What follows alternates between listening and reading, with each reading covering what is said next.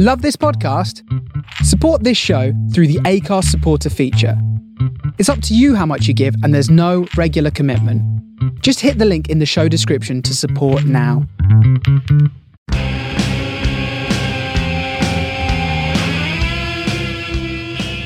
Hello and welcome to Bug Eye's Rock Pop Rambles. This is episode 31. I'm your host, Angela Martin, and this week my co host is. Paula from the band Bug Eye. Hey, hey, hey! And this is take three, third time lucky. Do we have two tracks running? We do. I am recording Excellent. two tracks this time. Uh, for those that are, have maybe just stumbled across our ramble of a podcast, uh, Rock Pop Rambles is a weekly show run by uh, the band, brought to you even by the band Bug Eye. And there's only ever two of us on the show each week because we just never ever be able to edit down the four of us rambling over the top of each other.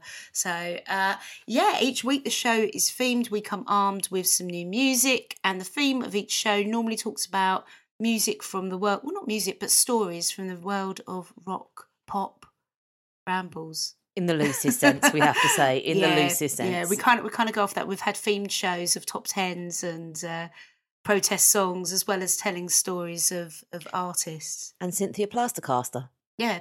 Is that your favourite show? Because I think you always refer back to that one. I, I just genuinely, I'd never heard of her until Really? Kerry covered it. No, not at all. I'd and heard- it is one of those kind of sort of rock legend things that you think, is that actually true? Or, or is it like, you know, Freddie Starr swallowed my hamster kind of story? No, no, to- totally true. Like I'd heard of her, but not Mm-hmm. like I didn't know any of the details really of it. Although I'm saying that now, and it's just you know when you think, did I actually know that, or do I think I know it now? Yeah. I mean, Which Keza brought the deets. Which is the point of this show, actually. You think you know bands and artists, or you've heard a vague stories. So we dig into those a little bit and do the reading so you don't have to. And yeah, I suppose I should crack on with. And also, you'll notice I say the word suppose a lot on this And also- podcast. So I need to actually do that thing of putting a suppose jar on the desk. And every time I say suppose, I need to put some money in the jar. You'll be although, rich. although I need a card machine really, because uh, with COVID, I'm not really getting. You know, no one. You're frowned upon actually if you try and hand someone some cash It's true. these days. It's so true. Do you remember when we went to the arcade and we were like, we haven't had cash in about six months? it felt so unnecessary. It did. Do you reckon they could get those little tap machines for the Well, two I p d- slots? Well, yeah, I don't know why they. Well, they what they could do is you could tap and just get like. co- They don't need to be like actual currency coins, do they? They could just be coins. Yeah, but they'd still be full of people's germs. It kind of like it's the t- many people touching it that's the oh, issue, see. right? Yeah, mm, yeah. So anyway, Angela, how have you been? yeah, I've, I've been I've been all right. This week's been a bit. um Though I say this week, it's only Monday, but uh, that's enough for me. I've had enough. I, Monday. I want it to be the weekend already. Although the world just seems to like my world, and I'm sure many other people's, just seems to be on some sort of weird cycle thing. I was always someone that planned stuff way in advance. Yeah. I, I, I, you know what? I had my holidays booked Mhm. for like a good year in advance. I would have the band's tour. I would know what theatre shows I was going to. I was always a planner and always kind of doing. I'm still always doing stuff, but I don't know. I just um, it's um, I'm I have moments of not feeling great about the situation. I have to say, but um, although on the plus, I always get a seat. There is that, and I'm quite liking the table service. I mean, maybe I'm just a bit of a lazy person, I've- but I'm I've quite enjoying the table always service. Always hated standing in really really tight like i'm not like a massive crowd fan Mm. believe it or not um but yeah like being packed into a pub and fighting to get to the bar i don't think anyone really likes that really isn't it? is it but um yeah so uh, yeah the only good well i'm not going to say the only good thing to come out of covid i think there's been lots of things actually i think appreciating people Yeah, more and small things. and yeah and small things i think we've a lot of people became really like selfish disinterested arseholes about a lot of things Home cooked really. dinners. That's another brilliant thing about Corona. yeah well Brilliant. yeah There we go. I mean, I've made some interesting recipes. I won't go into them here, but maybe I'm going to release my Corona lockdown cookbook. yeah, another another another podcast. Another podcast, Brilliant, another brilliant. podcast. Anyway, should we crack on? What's this podcast about then, Angela? So the theme of the show this year, and we were toying This to- year. This year, fucking hell. Oh Giving it away there. Sometimes it feels like we've been recording these shows for like about a year long. But um no, the theme of the show this night, tonight, this week, there you go. right. She got there. yeah, got there in the end, is the year 1983. And why is it 1983, Paula? Because 1983 was an absolute cracking year for music. It is hailed as the most important year of music in the 80s, in fact. In the whole Um, of the 80s. in the whole of the 80s. And not until Britpop did we see another great year like this, apparently. Um, it was it was the year that basically would launch the future careers, the future career would launch the careers of future legends. Um, there you go. So a lot of lot of great debut albums there, um, e- including even Guinness World Record breakers, and just every kind of huge artist you could imagine was putting out records at that time. So you know there were a lot in the mix, as I say, established artists and debut artists, and a lot of like experimentation Mhm. and just really exciting music. I mean, some of the debut albums, so for example, REM, Yep. That came out that year. Tears for Fears, The Hurting, Violent Femmes, self-titled Violent Femmes, and it was um, Wham's debut album came out that year as well. F- fantastic. There's there's more albums than that. It wasn't just those, but No, there were some really great albums. Because even going through the list of things that were put out in this year, I was like, wow, there's so much to choose from. I could choose like 100 artists here and we could have like a year long podcast. so so many classic albums and it was also the year doing this research i kind of went down a bit of a rabbit hole but i have since like gone in the garden burnt my notes i didn't quite do that but um i did go down a rabbit hole but I'll, I'll tell them. you the most interesting points of that rabbit hole um it was also the year that the compilation series called now that's what i call music was launched the Wow. very first one just in time for christmas and it went to number one for 10 weeks or something like 10 that. weeks. 10 That's weeks. Amazing. Um, there, there was a whole bunch of like spin off compilation Mhm. albums that would come later down the line with that. And I mean, essentially, for those that don't know what now I call music is, I mean, I think they're at like now that's what I call music 1 billion and one or something. There's been so many. But this was the first one. It featured 30 hit singles. And okay, it wasn't a new idea, it wasn't Mhm. the first time a compilation had been created and put out, but it was the first time that two major labels um, collaborated on doing this, and that was Virgin and EMI, and Universal would join join later. So um, yeah, And thus starting everyone's Christmas wish list. Wow. I no, always but- wanted that for Christmas. Well, exactly. It was. It actually became a really important Mhm. album in its in itself. And Yeah. you know, even if you weren't a fan of all the tracks on there, for a lot of people, it was like a more cost effective way of of discovering and buying. Like if you were into pop music, I know there's all the sort of fanzine stuff and the underground music that was doing things with tape swaps and stuff like that. But I think in the world of pop, this was the most economical way for for a lot of people to discover music that they wouldn't normally have listened to if it wasn't like necessarily their cup of tea And to I think, begin with. I think to be fair as well, for parents, like it was the most economical way to buy the kind of the hit singles for their kids. Exactly. And that's what I always associate Yeah. now. That's what I call music with. I loved those. And then they did go quite shit. But the thing is, you, the reason why I liked them is because you actually had quite a mix of genres on there, which I Mhm. don't, I think it just all went a bit Poppy too. poppy. But also Or maybe probably I'm showing my age. or your music taste changed as well. Yeah. But do you know where the name came from? Now that's what I call Mm, music. nope.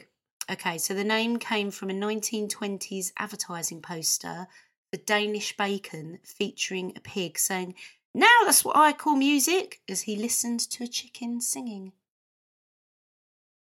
I'm finding this quite hard to picture. Well, and it was a poster. now that's that- what I call music, not now that's what I call bacon. that's what I was expecting no, you to say. No, now that's what I call music, and it was a pig listening to a chicken singing. And Richard Branson, now Sir Richard Branson, Mm-hmm. um, bought the poster um, as a kind of amusing thing for his cousin who worked at Virgin and sort of pinned it behind his desk and wrote some funny comment underneath it. And and the pig actually became um, a mascot for that that record for that those compilation albums for the early day ones. And it makes a reappearance on the cover of the now that's what i call music 100 that came out in 2018 I'm going to have a look at those. you should. So that year also but i promise i'm not going to talk about this one michael jackson's thriller was released in 1983 Yep. absolute classic great video thankfully i'm not drunk because i normally go off on a michael jackson rant when that happens Tip. um, but it was also the year that the Eurythmics had their second album, Sweet Dreams, and that was the album that was actually the game changer for their Mhm, career. They, they, you know, they were doing interesting stuff before that, but this was the critical turning point for them that gave them commercial success, and would see them release a further six albums after that point and generate like an estimated sort of seventy-five million record sales or something like that. Madness. So, needless to say, there's plenty to talk about um, from 1983. But the album I'll be talking about in a bit that I've decided to explore is from the world of pop. Um, I'm going to be talking about a debut album that was called Deep Sea Skiving by the one, the only Bananarama. Wow. And which album have you picked? Well, I don't know if it's a coincidence or not, but strange enough, I've also gone to the world of pop for my my album, and it's a, also a debut album by someone who's gone on to become quite well known. It's Madonna's self-titled debut album. Oh, this is this popped up. We should be having a little disco. Maybe we'll get the disco balls out later and the lights. Who have you gone for for a single? So for a single, I now need to look back at my notes because there were so so many. Um, who did I pick in the end? I've gone for. Um, I've already mentioned them. The Eurythmics with "Sweet Dreams Are Made of Oh, This." total classic.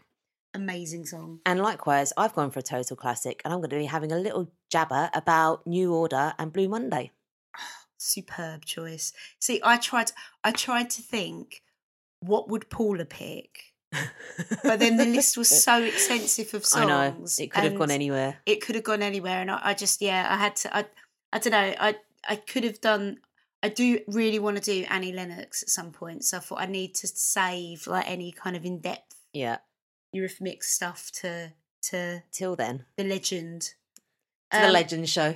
yeah so we've got some new music this week i'm going to be playing um hall of mirrors by crosswires and paula I'll be playing L O B E by a band called Kitten.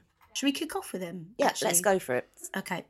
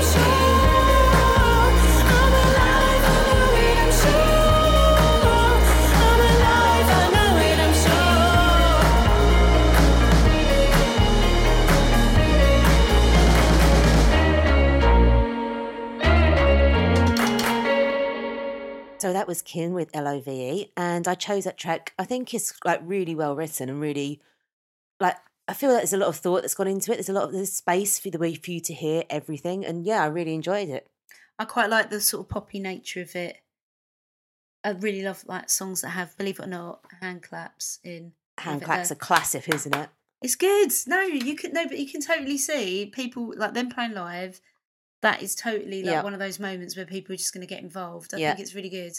Yeah, it's a really great nice, track. catchy. It's got a really good hook going throughout, not just with the vocals, but um that guitar hook. The Mhm. really good. Guitars really are great in it. Love it. And you can find them at Kinband Official across social media, be it Twitter, Insta. That seems to be their handle for everything. Yeah. Oh, hang on. This is the band, isn't it? That um we're, we're playing a show with them. Yes, we are. Um, there's Cruel Hearts, who you would have heard on our show previously that we played. Us, Bug Eye Band, Bug Eye. Um, and this this this band, they're they're also playing They on the bill, aren't they? And the reason why I went, oh, this is the band. This is the band where the drummer was in Umbrella Academy. What's Umbrella Academy? It's a Netflix series. Genuinely never fucking seen it. genius, and Really? her character's genius. So, um, Ritu Arya uh, plays a character called um, Lila Pitts in season two. I won't Mhm. say too much about it um, because you know spoilers and all that. But her character, it kicks off. It's almost like One Flew Over the Cuckoo's Nest, Okay. which is in a mental institute. Fucking brilliant actress and superb drummer who's in this band. So, moving back to 1983, I think I went last. I mean, didn't go last. I went first on the last episode. So, I think you should go first with one of yours. Okay, so yeah, um, I'll start with March 1983. So here we are. We're in March 1983, as I just said. Um, Russia are conducting underground nuclear tests while Reagan's launching Star Wars. Philips and Sony are launching. Hang on, is this a song? It sounds incredible. no, no, no. This is what is going on in the world. Sorry, I should have said that. A little bit of background context here. I might go and grab some wine. It's, it's turning into one of those evenings. you need 3D goggles for this one.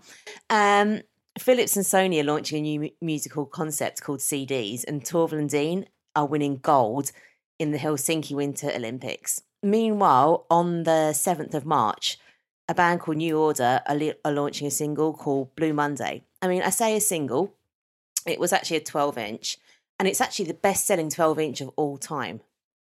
You're joking. What, even No. at the time? Or is it one of those things that kind of went on to be such a cult classic that. I mean, it did, and it was helped with two subsequent releases, to be fair, one in 1985 and one in 1988, and that's just in the 80s. I think there's been more since then. Um, but the 83 release sold, o- sold over 700,000 copies alone. That's pretty good going for that. Yeah. It's pretty good going for a song It's that more, doesn't that's slightly more than what we've sold. slightly. it's good going for a song that doesn't really follow any kind of sort of traditional notions of like music. There's no sort of verse, chorus structure to it. It's got a lengthy intro that was taken out for a lot of radio, and it runs at seven and a half minutes long. Jesus. I mean, it doesn't feel that long it when doesn't. you listen to it no, at all, that's why I'm it? saying that. It really doesn't. I mean, it was called a, described as the, by the BBC, those people that love to ban things, as we discovered, as a crucial link between 70s disco and the dance house boom that took off at the end of the 80s. And it marked like a big sort of transition for New Order from their sort of post punk to their sort of alt dance and what they were doing with that. Um, like as I said, it doesn't really follow any kind of sort of traditional notions of a song. It's like you know, there's a lot of synth in there. It's just like verses that are broken down by a little that we all know from this song. And what I think is really interesting about this song is it's called Blue Monday, but never is Blue Monday actually mentioned within the song itself. So, why is it called Blue Monday? Funny you should ask that, Angela. I, so, so I thought I'd preempt what was coming next.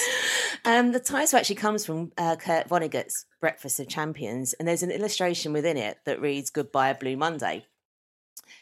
A lot of people seem to think that it's got something to do with like women and doing their washing on Monday, which it might, but it seems to be quite often drawn on this little sort of. It looks like a sort of kind of like a post-war kind of maybe nineteen that pre-war that is actually isn't it nineteen thirties. My bad. Know your decades, like a pre-war Depends sort which of war you're talking balloon. about, doesn't it? Really? and it's an illustration that Kurt Vonnegut did as a reaction to the absurdities of life. I mean, read from that what you will. Kurt Yeah. Vonnegut's mind is something else, and I don't think there's enough space in this podcast to go into it. Um, so back to the song anyway. We'll leave Kurt Vonnegut. Uh, I think the big thing in this was like the sort of synth synths in it, and the synth synth player, keyboard player. What do you call her? Synth, synth, Synth, synth synthesist. Is that a word? Pusher. Don't know. Joking. Oh, Joking. I think Gillian Gilbert's is a little bit more than that. Um, she's quoted as saying that they wanted to create a song that was completely electronic and one that they could just walk on stage and it could be played without them doing it themselves. I mean, there is also a rumour that this song was made as a reaction to them getting criticism for never doing encores, which they didn't particularly want to do. So they just wrote a song that they could just walk on, That's press a button, and it's done. Oh, can I just say? Yeah. So my button pressing Mhm. thing was actually quite apt then. Maybe, maybe. no, but it was something they wanted to be wanted to be completely electronic that Mm. and they did quite often end up playing it as an encore. So I don't know. I mean, read into that rumor what you will. This is a rumor. I don't want to be sued for this. I'm just putting that out there now. It's genius song. It is a genius song. And what's really genius is this is 1983 now. I mean, you know, compact discs are just starting to be thought of. Computers weren't really a wide ranging thing, were they? And well, okay. no, go well, on. I was, I was going to. I've got a fact Mhm, go for you. Actually, if if you want to know, the compact disc actually came out in 1983. That was Yeah. the first year, so they weren't just thinking about it. they were launching it. it they were launching it, and it featured on Tomorrow's World, and everyone said this will never take off. Go back to as you. we go. back to your story. they hadn't really come along to a mass audience then shall we say that and like electro rhythms and bass lines and things like, like, like that was super tricky so bernard sumner their vocalist built sequences himself and apparently mastered them by recording farts What? yep I love I love that. I, I love those kinds of facts um, so a lot of the bass lines were laid down on the synth and then played over by Peter Hook. Um, but she, sorry, she, Gillian Gilbert, had to play the whole sequence the whole way through. And she had it all kind of like written out, like note by note by note. She had to kind of play this sort of seven and a half minute sequence, note perfects, in one take, which she did, Mm. Yeah. except she missed one note, which means on the actual recording it's a little bit out of sync. really? But I've never noticed that. no, and I well, genuinely I've love never this noticed song. it. So maybe it's one of those happy mistakes. Well, I, I think it's one of those great things that you can go back now and listen and try and find where that, that note is. And That blip send is. us send us a time signature of where that is because I'm not going to bother. But um, no, I, but that's lovely though because you could pick it out and just really hear that human error touch, which I think Mm. is what makes music pretty pretty fantastic. Exactly. But what I'd like to know is if when she listens to it, does she just go, oh, every time she hears it? because I would. I'd like be like, for the love of God, you bossed the entire song and you missed one frigging note. Like, but anyway, they left it there, so obviously happy with it.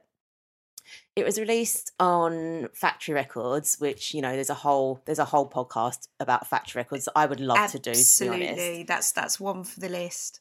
of course. And its cover was designed by a well-known Mr. Peter Saville, who did a lot of the kind of factory covers at that time and has gone on to be one of the sort of the great icons of design. It was based on a floppy disk, which is so sort of apt for that time. He actually first saw when he went to the studio to hear them recording this track and asked if he could take it away. And it must have been something that had some part of the track or part of their music on. Because they were like, hell no, you can't take that one, but you can take this one. And that's what he kind of based the design on. So it's um it's like sort of the, the black cover and it has the cutouts with the circle and the, do you remember Yeah. what a floppy disk looked like? yeah, yeah. Or maybe you even remember this cover. And behind that was a metallic cover that held the record inside it. Mm. Um, he was so late with getting this designed that it went straight to print. The record company hadn't seen it, the band hadn't seen it. So it was a total surprise. And you're just going to hope that they like it. It was also Mm. so expensive that it actually ended up costing Factory money for every record they sold. Oh, what do you, so so basically the royalty price for the design was higher than the Not the royalty price, the production price. Because it was a double sleeve and one of them was metallic, a metallic kind of inner sleeve. it was Oh, so wow. expensive that they lost money every time they oh, sold Oh, but one. was it like a limited run that they did of that version and then did the old? I mean, look, it was only it was costing them five p a copy, but still, in as I'll come to something a bit later, you know, five p then wasn't what five p is now. Because I was about to say that's But the printers couldn't keep up with demand. Bearing in mind, like this, the 83 release sold seven, was it 700,000 copies. They couldn't keep up with demand. So they just ended up printing like plain black ones and giving them out, whether factory records or not. I mean, factory records may or may not have been charged for whatever price they were getting. But all tales told, their accounting wasn't too good. So Lord knows Well, that was one of the things about factory records. It was like the the record Mm. No label that contracts, wasn't a record label. It was like just goodwill and um, poor accounting Mhm, and mhm. uh, yeah, but great A and R skills. Yeah, so they were knocking out these cheaper versions. I think the other notable thing about this cover is that it doesn't have any kind of words or lettering on there. The only thing that's on there is the sort of the factory code number, so it might be like factory, I don't know, one hundred eight or one hundred nine, depending on what kind of How one it was in do the you sequence. think one of those original? Well, well, there's a lot of them out there, isn't there? Seven hundred Yeah. and whatever. well, no, because not all seven hundred of them have are the original one. oh, oh, okay. So So they couldn't keep up with it. They just Ah. pr- printed cheaper and easier ones. But what Ah. what Peter Saville did do was he wrote the like the band and the track name in um on I think it's on the checking my left and right here now alpha left on the right hand side there's a series of blocks and each one of those blocks the color designates a letter of the alphabet Mhm. so it does say New Order Blue Monday on there and that on their subsequent album was it Power Power Corruption and Lies Mhm. there's a chart in the back of that Well, that that's the one tells you how came to out- Wasn't decode that it the one that came out in 1983? Yeah. Was that album Yeah. that came out in 1983? but there's a chart in the back of that that tells you how to decode what it actually says running down the side, which I thought was super interesting. It's nice. So yeah, I mean, what an absolute classic track, Blue Monday. You listen to it now, it still sounds absolutely brilliant, in my opinion. But also, I think that's a, like a lot of the bands, the music that was coming out in the 80s. Obviously, when you when we got to the 90s, people looked back at the 80s and frowned. Um, but given time now, you listen back, and those things do sound incredibly Mhm. fresh. Mhm. More so than anything that was that, that came out in the 90s, I think personally. And also, Um, like, incredibly progressive for their time. Yeah, absolutely. Incredibly progressive. yeah it was it was certainly um i think there was for dance music in the 90s there was obviously still a hell of a lot of movement but i think with guitar bands actually um perhaps not so listening back to it now i think a lot of records from the 90s sound quite quite dated I don't know. I think there's some great records from the 90s. i'm not saying they're not great records but i'm saying as in i think like you listen to something like new order Mhm. and that sounds so fresh versus maybe you know the stuff from definitely maybe by oasis now sounds very of its time I think they're two kind of different genres. And I think going Of back to the point course, you made about yeah. dance music, this was sort of laying the, founda- the foundations almost for Mhm, that yeah to go and become what it was. of course but you know what those foundations were laid earlier which brings me to uh I said they were laid earlier. Sounds like I was actually going Same to go back to the, the beginning of dance music. I just wanted to kind of loop back into uh, chucking it onto my album and find a connection, but this is not a great connection. Going back, all the way back to 1979. Ooh, I Most important year this was music. 1983. Ah, ah, it is, but you just hang on there, girl, and I'll get to it. Right, so um, I mentioned I was going to talk about Deep Sea Skiving by Bananarama, which is exactly what I'm talking about. I haven't changed my mind Mhm. there. Right, so Bananarama were a trio that formed in London in 1979, the greatest year for music, right? I have to say, well, for music, Because you were born in off- it. And so were you. yeah, it's it's a superb. 1979 features so often in these podcasts, and it's totally unplanned. and probably every other year features exactly the amount exactly the amount of same exactly the same amount however we just noticed 1979 because it is the best year It is the best year, definitely. Anyway, the band formed. Um, well, originally it was so it was Sarah, Siobhan, and Karen. And apparently, Sarah and Karen were students living in a YMCA with very little money, and they had a chance meeting with Paul Cook, ex Sex Pistols, at the club. Um, what was it called? The Club Studio Twenty One, and he offered the pair a room above the Sex Pistols' old rehearsal space in Denmark Street. really Yeah, he did. And the walls um, were covered with Johnny Rotten's drawings of Sid and Nancy. And so Sarah and Karen added their own like little bits to to that. Annotations. Yeah, and I bet obviously that doesn't exist now. That's some some clever spot when oh look at this and painted over it probably. But anyway, they learnt to play guitars and you know, and they recorded demos at studios at Denmark Street. They even did backing vocals on Paul Cook and Steve Jones' new band, The Professionals. Really? Yeah, so they were like kind of really hanging out with Mhm. loads of the bands and jamming and writing and doing stuff like that. But um, there was a third member that I mentioned called Siobhan, and they met um, when uh, Sarah attended London University of Arts, the London College of Fashion, to study journalism. And they were drawn together by this uh, kind of similar, distinctive look, monkey boots and backcombed hair, and the love of Patti Smith. And they all became like really fast friends Mhm. from that. And they and from that moment they started to write songs, and they even jumped on stage at you know at art school with loads of their friends' bands. And they supported Iggy Pop at the Rainbow in Finsbury Park on one occasion. That's amazing. I know. So- I really didn't know this about Bananarama. I have a be honest. question. At this point, they were an unsigned band supporting Iggy Pop. They were an unsigned band, yeah. That's pretty cool, hey? And little did they know at this point that they were, you know, only moments away from being one of the most successful pop groups around in Mhm. the 80s. Um, so, enough about the sort of backstory because I didn't really want to do that bit so much, but I thought that was quite interesting Yeah. because I didn't know that about them. Uh, so, on to the album. But slightly before that, just how they kind of got signed. So, in 1981, Bananarama recorded their first demo, which was a cover of a song by Black Blood, which was sung in Swahili. Um, Demon was. They sung the entire song in Swahili. uh, yeah. I'm impressed. Well, I hope they did. That's my notes. It was sung in Swahili. So Okay. was the original sung in Swahili, and then they ch- no, I'm sure they sang it in Swahili. I'm sure they Okay. did. Actually, which w- another comment will make sense of that in a moment. but I said the demon, not the demon, the demo, the demon demo. No, the the demo was heard at Demon Records, who subsequently kind of offered Bananarama their first record deal. The song was like a kind of underground hit and reached sort of number 92 in the charts, which today, you know, I think for any kind of new band starting out to get to number 92 in the charts would be a massive feat because that's Mhm. really, really difficult. It's difficult then, but I, I suppose more so now.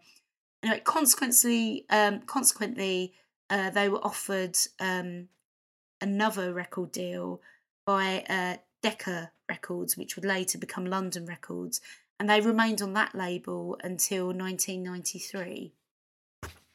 So yeah, I mean, I think that's quite a tremendous start for you know a pop a pop group, not in the manufactured way that you would you would think. But anyway, Bananarama experienced their great success during the period of kind of 1982 to 1989 yeah. um, that, and that was with their first three albums. And it was kind of they embodied this sort of bespangled excess of the eighties. They came to define at least a portion of the the decade for their look and their sound and and the things that they did. But their debut album, Deep Sea Skiving, reached number seven in the UK charts, but only number sixty three in the US, and that was in nineteen eighty three.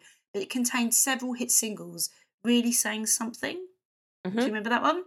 Um, although I don't, would we Actually, no, remembered I don't remember that. I remember Really saying something. I think I remember more the Bangles' greatest hits because how old would we have been at that point? Like so young, we wouldn't have remembered the Bangles or Bananarama. Bananarama. Shit. This is- Edits. Edit that. I'm not editing that out. It's a mistake. I often often make them. Genuine mistake. Yeah, but but no, Bananarama's greatest hits. I think I was more sort of you know aware of them a little bit later beyond this. I definitely know the song, but I don't. I mean, I don't know if I'd. Yeah, I remember Holiday. Oh, I'll come to that later. Go on. Anyway, Okay. Um, and then Shy Boy, which reached Yeah. number four in the UK charts, and it included a cover of Nana Hey, Kiss Him Goodbye, and Cheers Then. But that that last song, Cheers Then, only reached number forty-five, and was kind of like you know not seen as a real success, but still had positive reviews. So this wasn't their big moment in music, but this was paving the way. They were starting to get chart success. Their next album would really blow it out of the water, especially when they started to work with um, Stock Aitken and Waterman. But that was also their downfall. But a little bit more about that in a minute. Um, he was really saying something is a soul song written by Motown songwriters Norman Whitfield, William Mickey Stevenson, and Edward Holland Jr. Uh, in 1964. So this was a cover of that song. And the song's sort of notable. The 1964 version was the American Motown girl group, the Velvettes, um, and that was in a kind of 60s hit to a degree. Um, but the 1983 version, although this, that song was released in 1982, but the album followed, um, that was something that would really set Bananarama apart from the rest Mhm. as, you know, the British girl group to watch. So their debut album, Deep Sea Skiving, as said, was a UK hit, but it kind of got to top 10 with um, Shy Boy and, and the other songs that I've mentioned, but they were yet to break through in the US. And it wasn't until their second album, um, which led with the single Cruel Summer, that was featured on the hit movie Karate Kid, that would really cement them in music history. But that song had controversy about it. Um, and that's a note that I don't have written down here. So if you want to write in and tell me a little bit more about that one, then that that would be great. Cruel Summer's a cracking track. They've got so many great songs. And to be honest, I didn't even know they made it in the US. I always assumed they were like a because I wouldn't probably wouldn't have been aware with aware of them or even aware that the US was a market to break when Bananarama around. But for me, they just fell into that sort of Stock Aitken and Waterman sort of well, not cliche, but just that kind of sort of stable of bands and artists that were producing great pop music Well, because was- that's what they did. Yeah, but I mean, it was very much like with a lot of the big producers, like even with Phil Spector, it's like they have a sound Mm-hmm. and that sounds great, and they work with a number of different artists, but then it becomes quite stale Yeah. after some time, and, and, and they don't really Runs its progress. course kind of thing. Exactly, exactly. So they did, you know, Bananarama changed the course after that album and teamed up with Stock Aitken and Waterman. Um, and the producers kind of sexed the girls up and changed their image. Remember, they come from this kind of rocky, punky background, right? But this was the time after that 1983 album that, um, you know, they had the song, which was the shocking sort of blues song Venus, Yeah. which topped international charts both in the UK and the US, and that was it. Their career was launched. But post Venus, the group um, kind of continued to notch up dance orientated hits, but um, you know, frustrations started to to happen with with the band, and things started to fall apart a bit, and especially with Siobhan Mm-hmm. from from the band, and uh, she left to form the duo Shakespeare Sisters. Yes. Shakespeare's yeah, yeah, sister, yeah. even if I get the Yeah. With uh, what's her name, um, Marcella Detroit. Yeah. Yeah. Um, and and what um what Siobhan says was, I was massively frustrated at the end of Bananarama. She explains that Shakespears sister Stay went to number one, and she had um, felt gagged and bound, even though it did force her to confront the fact that she was really a bit fucked up. And why? Because they were getting massive exposure as Bananarama for things that she didn't feel particularly proud of. There was a lot of guilt there, hmm and Such um, as what? and that kind of well, she, you know, they went from, as I said, like they they came from you know playing with Iggy Pop and being Mhm. a bit more gritty to then being polished up into these like sexy ladies And coming from the same stable Um, as like Kylie Minogue and Well, Jason ex- Donovan, exactly like really put Mhm. them into um a different category. yeah, and so in late February 19, no, not 19, late February 2011, though, Siobhan's project, um, Shakespears Sister, announced that they were releasing their own version of Really Saying Something as a special anniversary single celebrating 30 years since Bananarama recorded that single. I didn't know they did that. Yeah, they did, and um, so I think I think with success for a lot of lot of friendships can can kind of pull it apart a bit. Um, people have different aspirations for what they want to do with their career, but Bananarama did keep going Mhm. as a duo um, without Siobhan. Um, but back back to them anyway. I mean, their success on both pop and dance charts saw them listed in the Guinness World saw them listed in the Guinness World Records for achieving the world's highest number of chart entries by an all-female group, and that was between 1982 and 2009.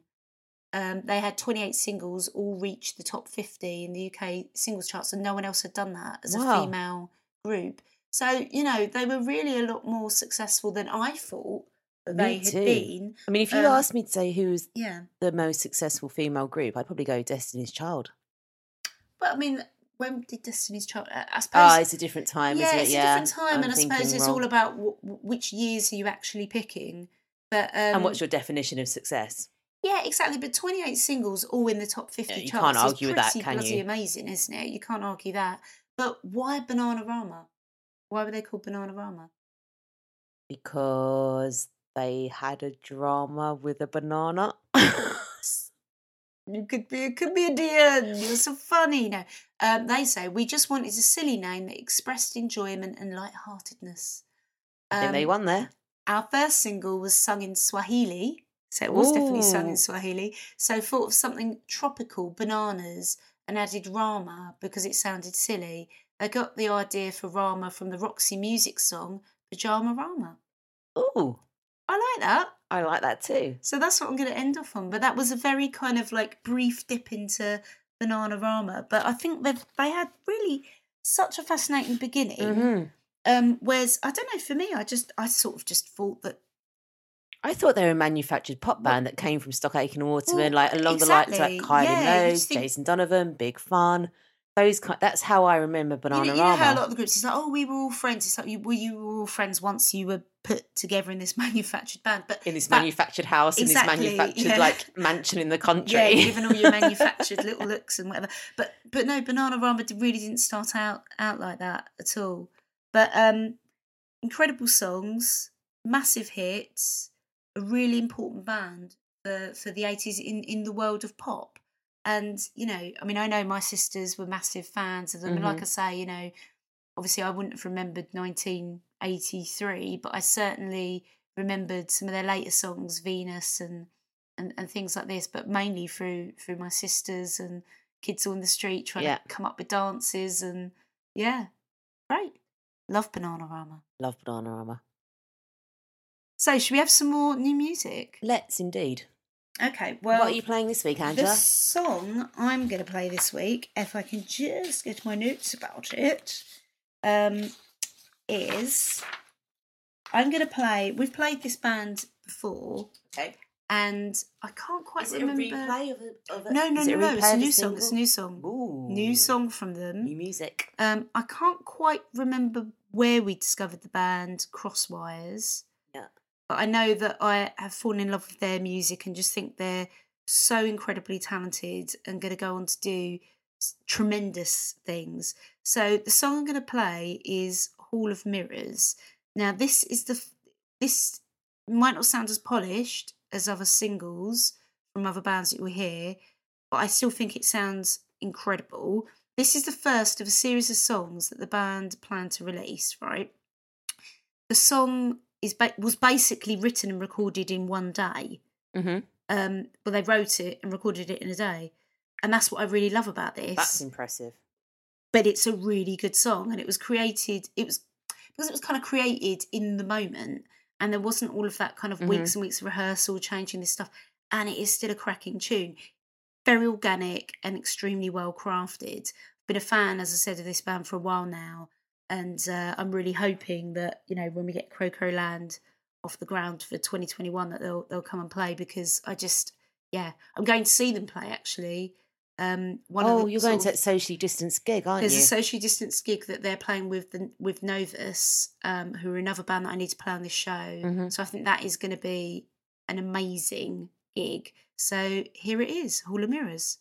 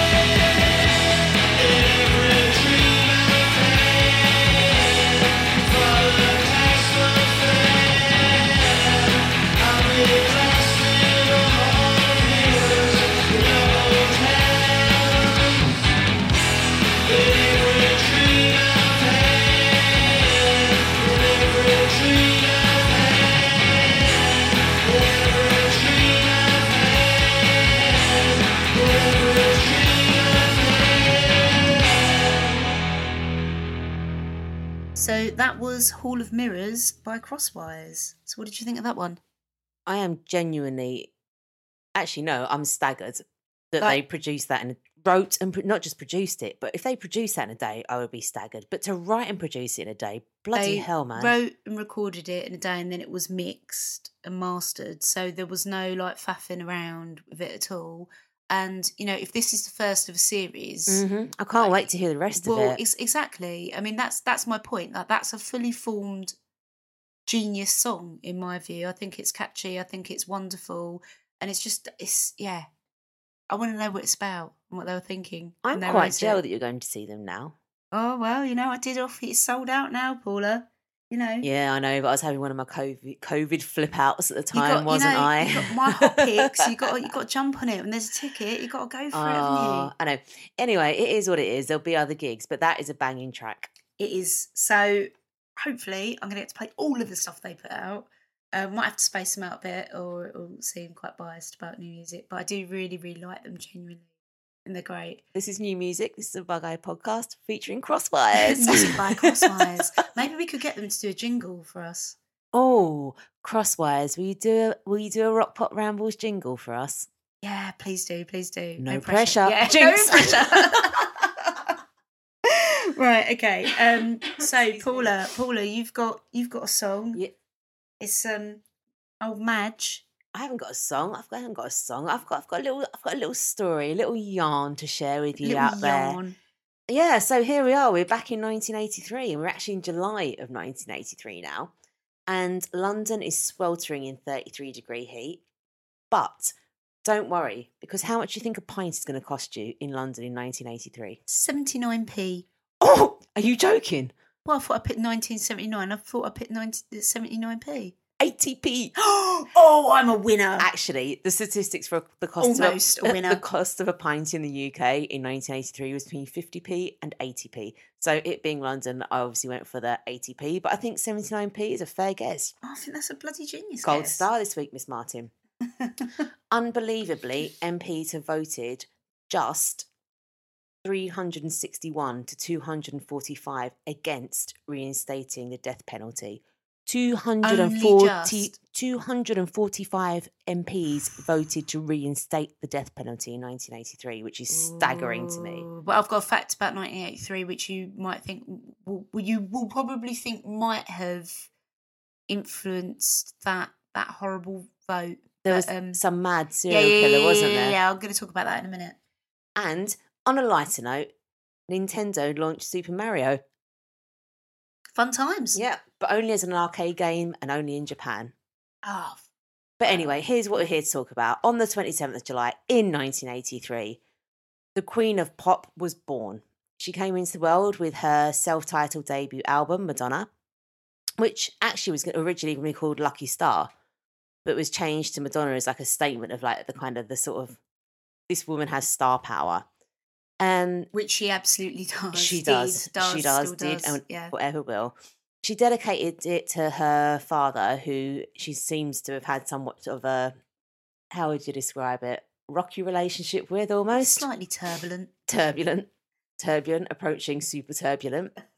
And she's quoted as saying, My father had never believed that what I was doing here, meaning like in New York, was worthwhile, nor did he believe that I was up to any good.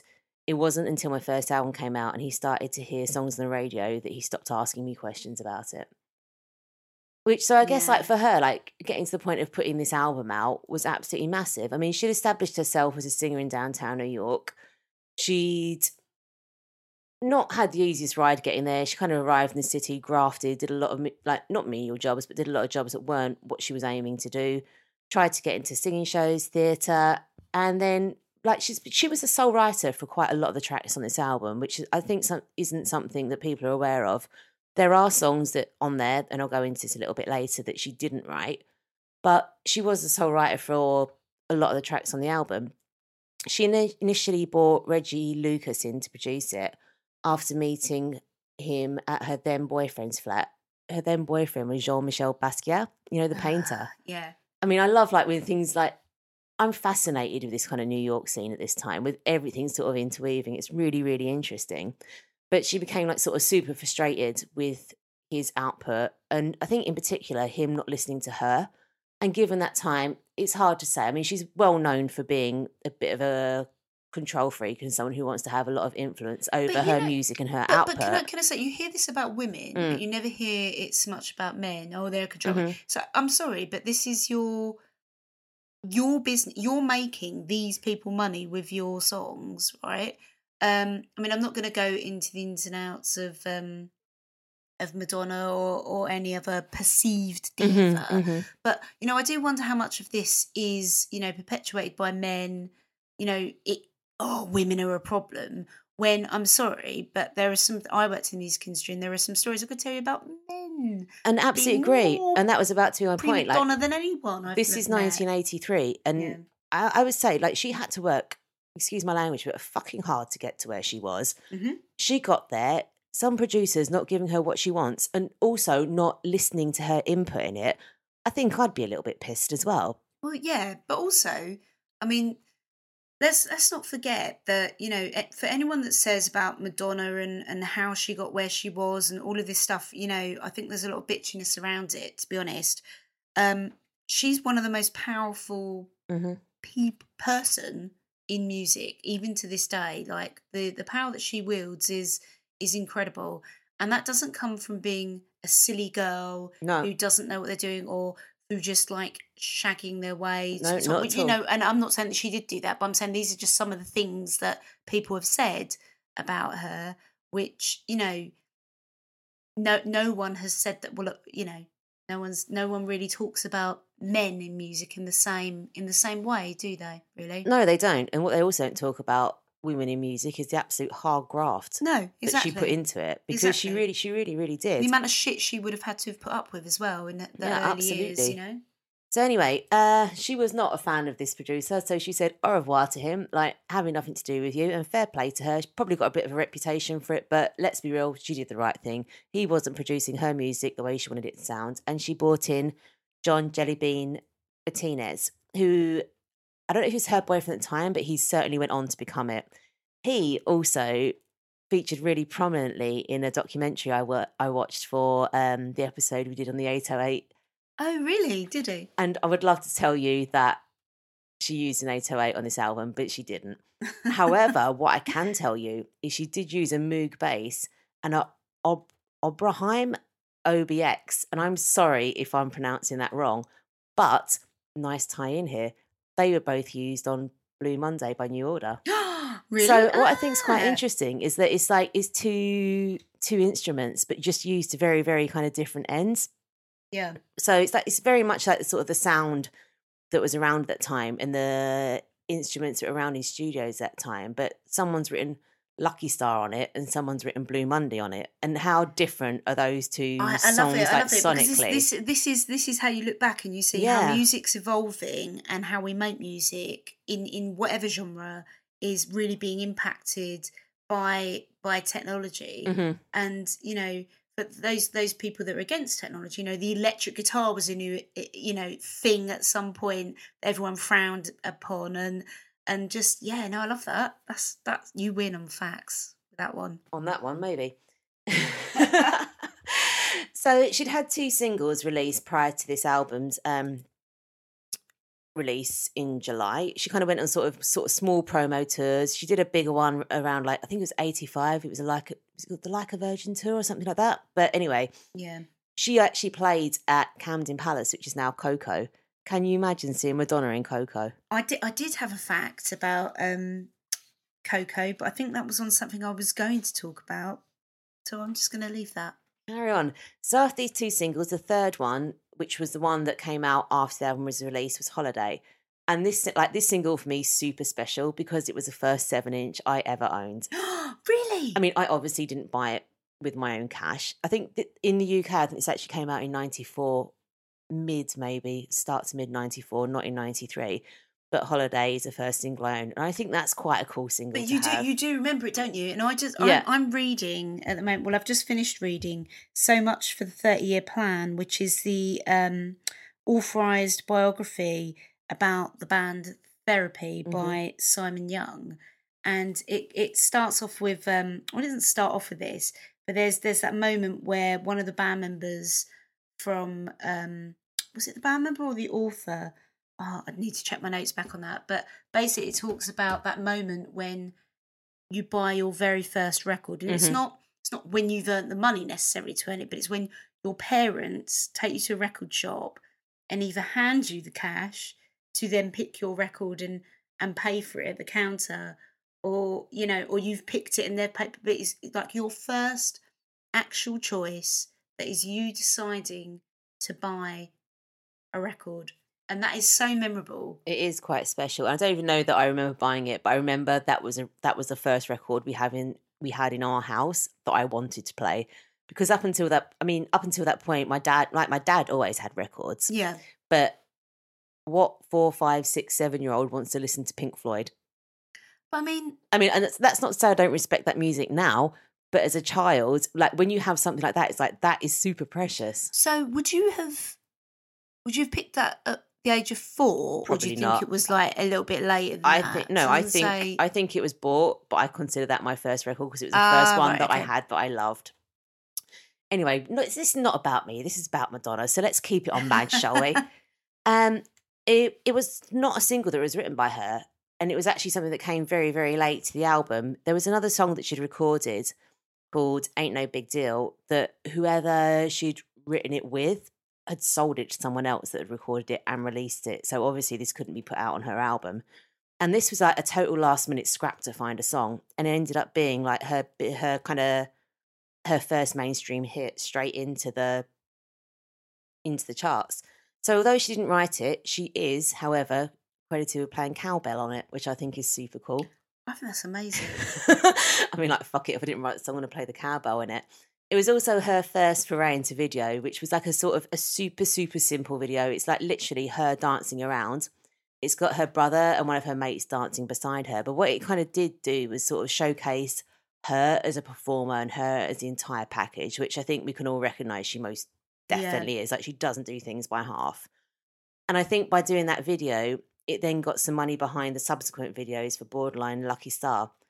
And with the cash that was spent on them, it kind of it helped get Madonna onto MTV, onto heavy rotation. And MTV at that time was like really exciting and really new. Well, MTV for a number of decades, actually, Mm. like even into, I, I think it was kind of starting to die a death, probably late 90s, early noughties, Yeah. maybe.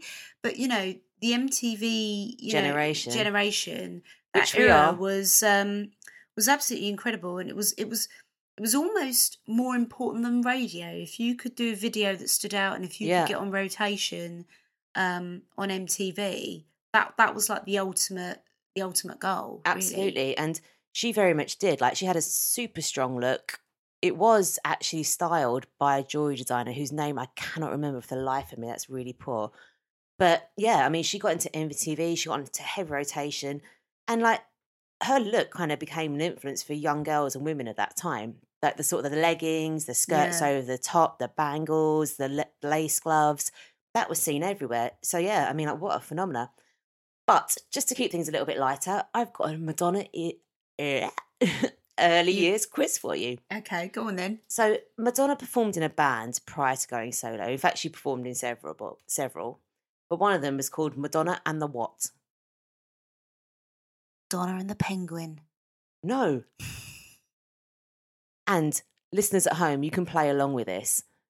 The first three people to either comment on our socials with the correct answers or to email us will win a prize. But you know, so I'm going to give you a little gap Paula, after each one. Can I can I just say, Paula, you need to understand, right?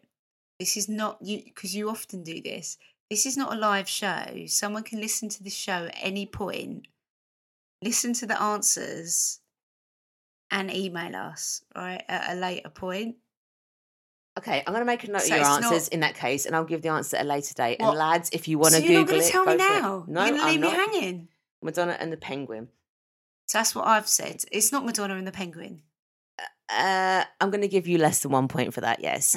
Okay, so you actually want people to email us and Yeah, we reveal the it. answers or, later. or comment on comment in the comments. That's going to be a lot easier. Anyone gets it right, first three people, you'll get a, a personalised prize from myself. a kiss. It's A not going to be a COVID kiss. This is. COVID times. Ew, even in un-COVID times, it wouldn't be a kiss. You lads, come on now. Madonna moved to New York, according to her own fo- folklore, with how much money in her pocket?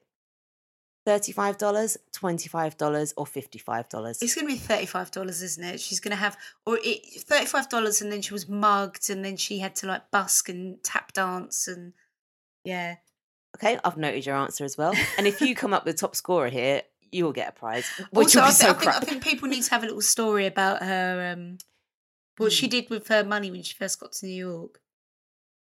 I wa- I want creativity here. I think that'd be good. Crack on, kiddo. Uh, Madonna worked at a well-known, let's say, dessert fast food chain. A, what was it? And this is a double point scorer here. A, what was it? What was it? And B, why was she fired from it? Angela?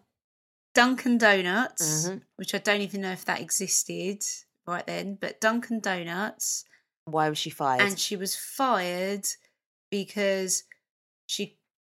Oh, I want to come up with something really fun, but no, she threw a donut in a customer's face. Someone who was rude to her. Take that, motherfucker. you know what? I have another answer, but I think that might be closest to the truth. All right. Okay.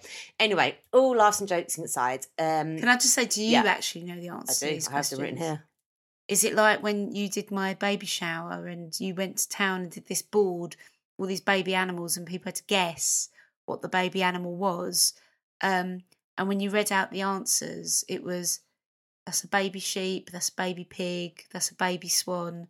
You didn't actually ask for like the actual name of the babies of those those. I did for those some, but some were just called a baby, whatever the bigger one was. No, But yes, I have the answers, and No, I will you show you. didn't. I will You show you didn't. after. Anyway, all jokes aside, Madonna's debut album um, was bloody brilliant. It was ranked 50 out of the top 100 albums of the 80s by Rolling Stone, who said its assured style and sound, as well as Madonna's savvy approach to videos, helped the singer make the leap from dance diva to pop phenomenon. It pointed the direction for a host of female artists, including Janet Jackson and Debbie Gibson. Uh, Madonna has subsequently gone on to sell 200 million records worldwide. She's released 88 singles and is listed in the Guinness World Records as the world's most successful female recording artist. And this album is where it started. bloody good. Well done. Well Cheers, done. podcasto. Well done.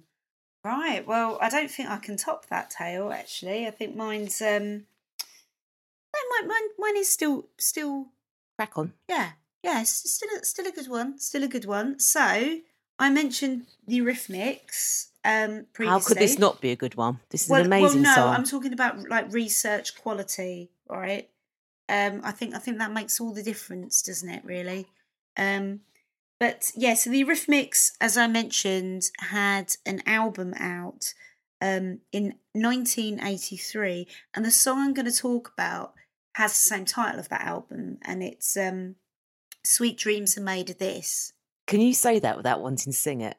No, I, I it's just instantly. But I also want to do the Marilyn Manson version. Sweet dreams, of, Oh, which I is a forgot about that. cracking cover of that. But anyway, so the album was released quite early in the year, and I didn't do such a sterling job of research of as to take down the dates of things. Nothing that would have Oh, been no good if we'd done it in date order and actually planned this together. But that's just yeah, I'm rubbish at that. But um, so it was the fourth single from the album, and it was the most successful single from the album, and this would be the one that would rocket their their career. It was the breakthrough hit for the duo and established them worldwide, actually. Um, and the music video is considered to be a classic from the MTV era. It starts off. I don't know if you've seen this I probably have, but I'm struggling to because this remember this it. was the kind of decade where a lot of videos stopped just being about dancing in front of Mhm, the camera mhm. or or them playing live or whatever, and they were like concept videos. And I think the Yeah. Eurythmics are very much that kind of a band, like the kind of sort of Kate Bushy sort well, of this video. well this video. I mean, you look at it now and you go, really? yeah, Um, because it's a type of video that you know in lockdown, shit, we could have done. Right? yeah, but at the Um, time it was bloody the time- groundbreaking. well, no, no, but that's what I mean. Just as in how things have Mhm. changed with production and how it's more accessible for people to do things. um, with the digital era. But um, but this video, so it starts off with this like kind of model train, like it is a, a toy train, Yeah. but not you know I don't know if it's supposed to look real or Mhm. like a toy Mhm. um, but going through like snowy mountains. Um, and then and then it cuts to like um, Annie and Dave. Annie and Dave Your mates. sat in the carriage, and the the windows of the train become like a kind of green screen thing, well, thing where where other video bits are, are are put off. So yeah, like I say, it starts. They go through the snowy mountains. It cuts to the duo in the train, and there's like this kind of thing where they're to the beat. There's like fists pounding on the table or pounding on the seats. It's almost like they're they're becoming the instruments, which is which is quite cool. They're very staccato, Mhm. very like kind of devoid of emotion with their faces.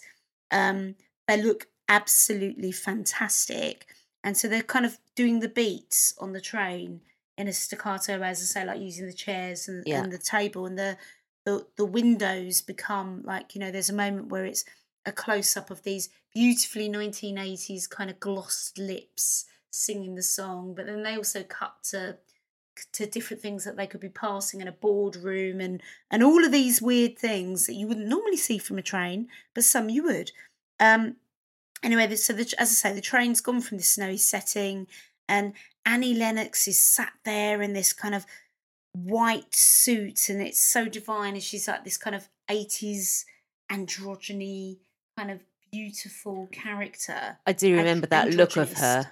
character. And you know which which would become even even more accentuated with the further singles that that they did after that. But she looks absolutely sublime in this and according to Annie Lennox the lyrics reflected the unhappy time after the breakup of of the band she was in before mm-hmm. this called the tourists when she felt that they were in a dream world and whatever they were chasing was never going to happen. She decided the song she sorry she described not decided she described the song as saying look at the state of us. How can it get worse? Adding i was feeling very vulnerable the song was an expression of how i felt hopeless and narcissistic um Stewart, however, Dave Stewart, um, thought the lyrics were too depressing and added "Hold your head up and moving on" as a line to make it a bit more A uplifting. you know counterbalance kind of thing. moving on Yeah. bit yeah um but i mean you know commenting on the line some some of them want to use you some of them want to be abused by you um lennox said that people think or thought that it was about sex in S- s&m and it really wasn't Mhm. about that at all in in the song and i think they're kind of you know from articles and things and looking back and trying to pull back some of the historical comments is, is quite hard actually online Yeah. to find that stuff. But there were some things as in it was, you know, the, the way that she looked and they're they're very determined pounding that they thought that it did have this very sexual undertone to it. But that, But that really the wasn't same- the case. That's kind of the same thing that we are touching on about Madonna being perceived as being like a bit of a diva. It's like if a woman does that, it's always got to have sexual Yeah. undertones. It can't just be that is what it is. Where Well, in, a, in the case of a man, it's like, okay, there's a pounding beat and he's pounding his fist in time to it. It looks quite powerful. Whereas a woman does, it always has to have. and a, and a woman a woman you know in a suit you know at, at that time you know obviously obviously there must be something perverse about it and of course, and I think we do have to remember as well. This is 1983. This Yeah. is like almost 40 years ago. yeah well no Oh, no no maths well right? which Yeah. is still not that long ago and it's still shocking that people no, I'm not saying that it's the, it, it's the, the. Sorry, I'm losing my words here. I'm not saying that it's right that that was the case, but no no no but it's it's it's true it's, it's it's how people thought wrongly or rightly or what was never rightly but um but that's that's how they thought but Mhm. So, in case some people don't know, um, Annie Lennox and Dave Stewart were in a band, because I mentioned them earlier and I just wanted to explain that, um, called The Tourist, and they were also a couple, they were together. Mhm. Um, and The Tourists were a band that never really achieved like success, really. Um, they sort of had brief success perhaps in the 1970s, but they split in 1980. And um, Annie and Dave also broke up, but they they decided to still work together on, on, on musical projects. I mean, they both had a shared interest in electronic music that was just coming to the fore at that point and, and what could you do with this? And so they decided to form the Eurythmics. So they were a duo um, at that at that time. And you know, Sweet Dreams reached number two in the UK charts. And although it is one of the most successful songs of synth pop 80s kind of that sort of genre of the Mhm. 80s, I suppose you could call it, um, it couldn't reach the number one position. Which song do you think was blocking it? It's going to be something absolutely ridiculous, isn't it? What do you think was the the synth pop like still is, you know, Oh, the the synth pop song. Yeah, yeah, well just basically, yeah, it was um as I said, like the genre synth pop, like 80s synth there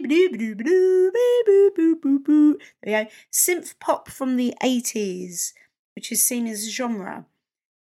The most successful song of that time of synth pop could have been the Eurythmics song, but it wasn't. Mm-hmm. It was blocked by another song. Which song was that? Sexual healing.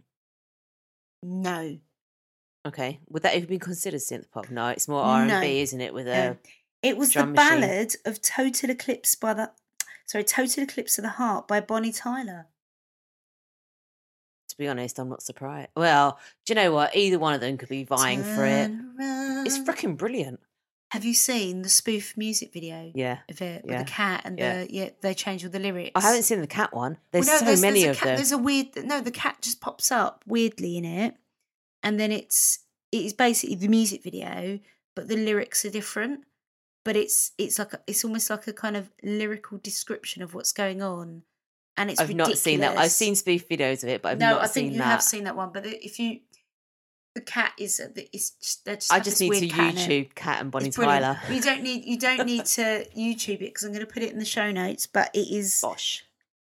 funny as fuck. It's brilliant. I'll put it in the show notes as I said. But um, lastly, so here are a few facts, and I am going to do Annie Lennox and the Eurythmics in more detail on another show because Oh, that has to be a legend show as well. To be fair, a great story, to be honest. And I really had to hold back from saying too much. hmm Um, so, according to WhoSampled, 63 artists have done covers of the version Sweet Dreams by the Eurythmics. Can you name Wow. five of them? Marilyn Manson. Well, yeah, I gave that one away. Yeah. Gave that to you for free. Tick. Bingo. And can I just say, I'm not going to be like Paula and leave you hanging. I'm going to give you the answers. So, oh, I'm going to leave you hanging. Kids, this is a quiz. This is your opportunity to win handmade Bug Eye merch. Uh, oh, shit, I've by committed to Paula. that now, yeah, haven't it's I? not going to be by me. I ain't doing fuck all, right? okay, so come on. Um, Nouvelle Vague, Yes. Correct. and I really like that version. Oh, I can't think of any more. Okay, Bat for Lashes in 2008. How did I not know that? I love her. Yo La Tengo in 2006. How did I not know that? And the, I mean, there, as I said, there was 63, but I didn't r- recognise a lot of the names on here. But the one that I've put on here, I liked because it made me chuckle because I'm a child. Um, Dildo Brothers in 1997. Seems like I'm a child too. I have a question. Like Bat for Lashes and Yo La Tengo, did you know they'd covered it? Is my I knowledge knew- just shocking? No, no, I knew. No, it, I did, the thing is, I I didn't realise Bat for Lashes did it either. Yo La Tengo I knew about, but um, Like Marilyn Manson. but yeah, Marilyn Manson, Yeah. such a famous one. But no, I mean, the thing is, Oh, out, I'd out re- of the list of sixty three, there were a lot of Yeah, yeah, like bands and art like I'd never even heard of. So I've picked the ones that I'd heard Relevant. of. Um, well, apart from as I say, Bat for Lashes, I didn't know that that she'd done she'd done that. But um, And the old Dildo Brothers. Dildo Whoa, Brothers. Didn't know they were on that tip either. So I need to I need to um, Dig Google that that, one one. Not on a work computer. Maybe not. totally innocent, but there you go. But um, I do have some other 1983 facts for you, Paula. Go on then. First British breakfast time television show is broadcast in the UK on the BBC. But what is it called? No, I thought it was TVAM. Nuh-uh. I'm sure TVAM was first broadcast in 1983. it was broadcast in 1983. Um, it was called TVAM. Um, but it was not the first show. That one did broadcast, but it wasn't the first That was one. rival, wasn't it? It was it was the the kind of you're doing that, so we're going to do one. Yeah, see, I saw that one as well. Uh, what could it be called? Shall I read- AM. Shall I read the question again? There's a hint in here. The first British breakfast time television show is broadcast in the UK on the BBC, but what is it called? BBC Breakfast. It's called Breakfast Time. And in the in, in the description, it said that it was um, it was casual dress and with bright colours to appeal to all demographics. Now, what the? Okay, there are only fine. about three channels to choose from then. So all if you wear a pair of jeans, exactly, it's like you know, yeah. Anyway, um, okay. The the other human. This is a bit dark. This one, but Mm. this might this might hark back to your fact about the um. The old death penalty. Well, yeah, I think this is probably why it was uh, a topical thing at that time. So, dismembered sets of human remains are found in a block of flats in Muswell Hill in North London. yeah. 37 year old civil servant Dennis Nilsen is arrested on suspicion of murder. Dennis Andrew Nilsen was a Scottish serial killer who murdered at least 12 young men and boys between 1978 and 1983 in London. Yeah, I read about that. So that's that was a disturbing thing. Was Stuart Sutcliffe involved in that? no, no, he's a separate separate serial killer. Separate, but the, the weird thing is like there's a period between kind of 75 and 85 where all of the most like famous serial Mm. killers Mm. all were active um, and some of them even in the same cities and we've never seen anything like that since and it's just such a weird um Or people who've got better at covering. Oh, I don't even want to go down that road. Wow Leave it. Next let's, fact. let's go on to Let's the make next it fact. Cheery not- one. This is not a true crime podcast. I love true crime podcasts. My favourite murder. Drunk women solve crimes. Um, who else? Red Handed. They do good ones. Unsolved. Sword and Scale. Great. So uh, yeah, all these good. But don't be like Angela and listen to them you go night running. I don't go night running and listen to them. That would actually give me a heart attack. So, no, seriously, I have to have breaks from listening to true crime because I do freak myself out. But I find that when I'm going running, the only thing that that kind of motivates me is this to true, like a really good true crime podcast that's terrifying, and and it just makes my heart beat. And Makes you wanna I get feel home. frightened, and I actually just run. Really, I've done my best times running. Um, It's a terrifying yeah, podcast. yeah, really fast five k's because I've truly been a bit freaked out by what I'm listening, and yeah, I just want to get home. Um, but anyway, it's probably not the best thing to do when you get older to just drink lots of alcohol and then think you're healthy by going on runs and do things to almost give you a heart attack. Anyway, Next fact. next fact, and there's only you know a couple more, three more, because one of them I've already given you. Um, so red rain falls in the UK caused by what? Some kind of iron oxide. It was caused by sand from the Sahara Desert. Damn, Gina. But people were totally freaked out, um, even though there had been warnings and things Mhm. like this. Um, but given there are only three channels, not everyone's got a TV. Everyone's got a freaking It looked radio. like the sky was raining blood, essentially. Wow. So uh, that was quite freaky. And The devil is coming. Yeah, the devil is coming. Um, so the first episode of historical sitcom Blackadder was broadcast on BBC One. And then also, and this isn't a quiz question, this is my final one. I did I did want to say, you know, it was the first year of the compact disc, but I said that earlier. But um I said that earlier as well. Boom. Boom! Brinks Mat robbery in London. 6,800 gold bars worth nearly 26 million were taken from Brinks vault, vault at Heathrow Airport. Only a fraction of the gold was ever recovered, and only two of the men were convicted of the crime. Wow. Some people had Wait. a happy, jolly time. 26 million. 26 million, which back then. So, No, consider today's now, money, consider, yeah, today's money. consider this. A pint cost 80p. If you buy a Posho craft pint, at the moment, it can cost eight quid. no, no, so I'm saying, so that was the value Ah, so that's at like that time. 2.6 billion easy by now. Yeah. maybe 26 billion. It's just yeah, someone's gone and bought. Probably all the tourist attractions in London were bought by that by some someone who fled to a different country and Well, if you're that person, you can support you like- us. You can support us by joining Patreon. you can join us on Patreon. We've got great content for you. Um, and uh, yeah, we might even teach you how to hotwire a car or something. and like I that. might even make you one of my quiz prizes myself. no, but in all serious notes, we do have a Patreon. Yeah, this show does actually cost us money, believe it or not. People laugh. They go, Really, you mugs?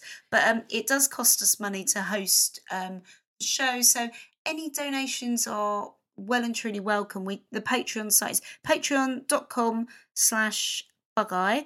And we have things like we give away demos of new music.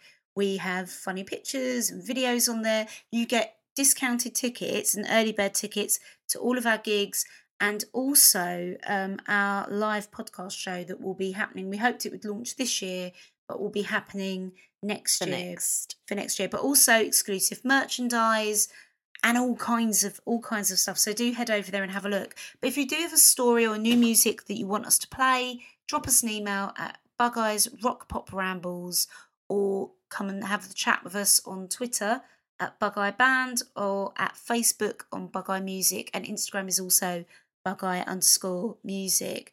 We've had great stuff recommended to us recently. Yeah, awesome. Really, really good stories. People keep sending us articles of, you know, themed things and can you cover this and can you cover that? And um, But it's not yeah. just it's not just stories we're looking for. Like if you know a great band, maybe someone you know, someone local to you, someone you think we should be playing, do get them to get in touch and do get them to drop us a message. We're always up for listening to good, good new music.